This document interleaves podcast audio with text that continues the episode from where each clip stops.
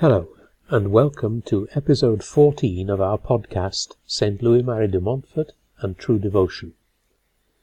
We are now going to continue with the section in True Devotion to the Blessed Virgin, in which St. Louis Marie sets forth what he calls motives which recommend this devotion. In other words, the reasons why he thinks it is such an effective and powerful way of bringing us to the acquisition of divine wisdom or the knowledge of Jesus Christ and a deep relationship with Him. We have already looked at the first five motives. Now we continue with the sixth motive, which is, it gives great liberty of spirit. What St. Louis Marie means by this is that this devotion will free us from all scruples or fears that, he says, might restrict, imprison, or confuse us. He equates this with the freedom of the children of God, to use the phrase of St. Paul. Clearly, here there is something of a paradox, since this devotion calls us to make ourselves slaves of Jesus and Mary, which we might in ordinary human terms think of as a giving up of freedom. But while there is certainly this aspect of servitude in this devotion, our accepting to serve Jesus and Mary, St. Louis Marie's contention is that this actually brings us a great sense of freedom, especially freedom from anxiety and fear of the future. And he says that various concrete examples of people who have wholeheartedly embraced it show this to be the case. The seventh motive St. Louis Marie proposes for taking up this devotion is that it is of great benefit to our neighbour. In this he is starting from the premise that the greatest favour we can do for anyone is to help them obtain the great grace of eternal salvation. He is not so much concerned with happiness in this life, much less with material benefits for our neighbour.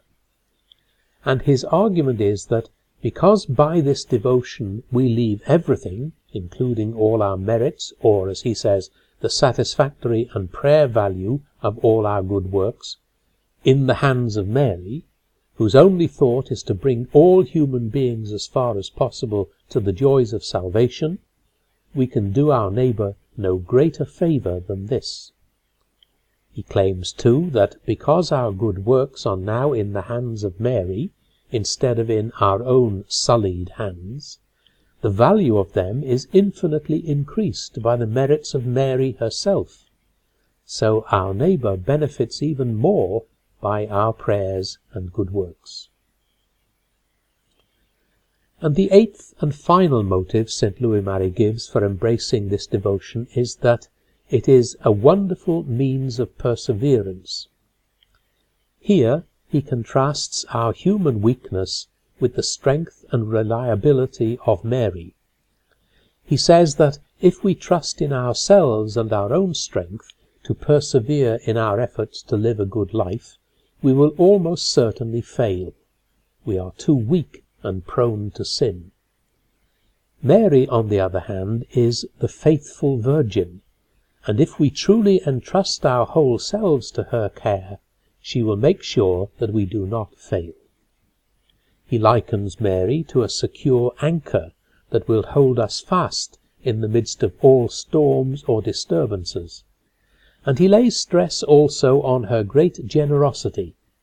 For the little we offer her, she will reward us with her own graces and virtues. She cannot, he says, let herself be surpassed by anyone in love and generosity.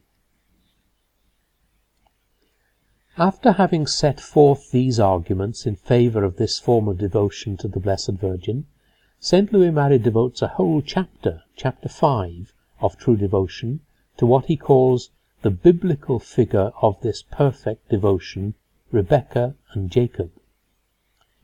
This is quite a long chapter, Numbers 183 to 212, which takes the story of Rebecca, the mother of the patriarch Jacob, and her somewhat sneaky efforts to obtain for her son, at the expense of his half brother Esau, the paternal blessing of their father Isaac and makes of it an allegory of the opposing situations of those who are destined to be saved, represented by Jacob, and those who are destined to be lost, represented by Esau.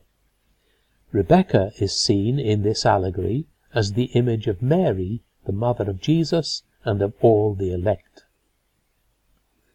I have to confess that personally this allegorical interpretation of the story of Rebecca, Jacob, and Esau says little to me.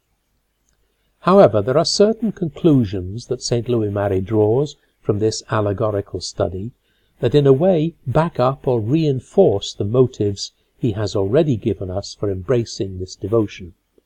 These conclusions are given under the heading of Services of Our Lady to her faithful servants, and they include Mary loves these faithful servants of hers, just as Rebekah loved Jacob, and indeed loved him with an effective love, ensuring that he received the blessing of his father Isaac.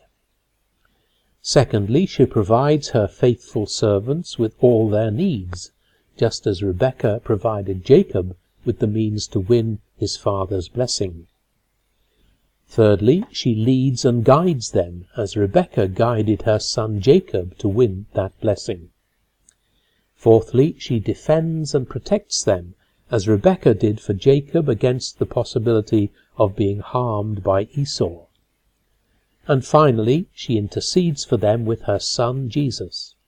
St. Louis Marie sees Rebecca's preparation of a delicious meal for Isaac on behalf of her son Jacob as an image of this intercession of Mary before her own Son, Jesus, for her spiritual children and servants. These conclusions are, of course, perfectly valid, though they do not seem to me to provide any special motivation for embracing this particular devotion as against any other genuine form of devotion to Mary. The next chapter, however, in True Devotion which is entitled The Wonderful Effects of this Devotion, provides us with further motives for embracing this devotion of total consecration to Jesus through Mary. We will examine these effects in the next episode of our podcast. Until then, God bless you.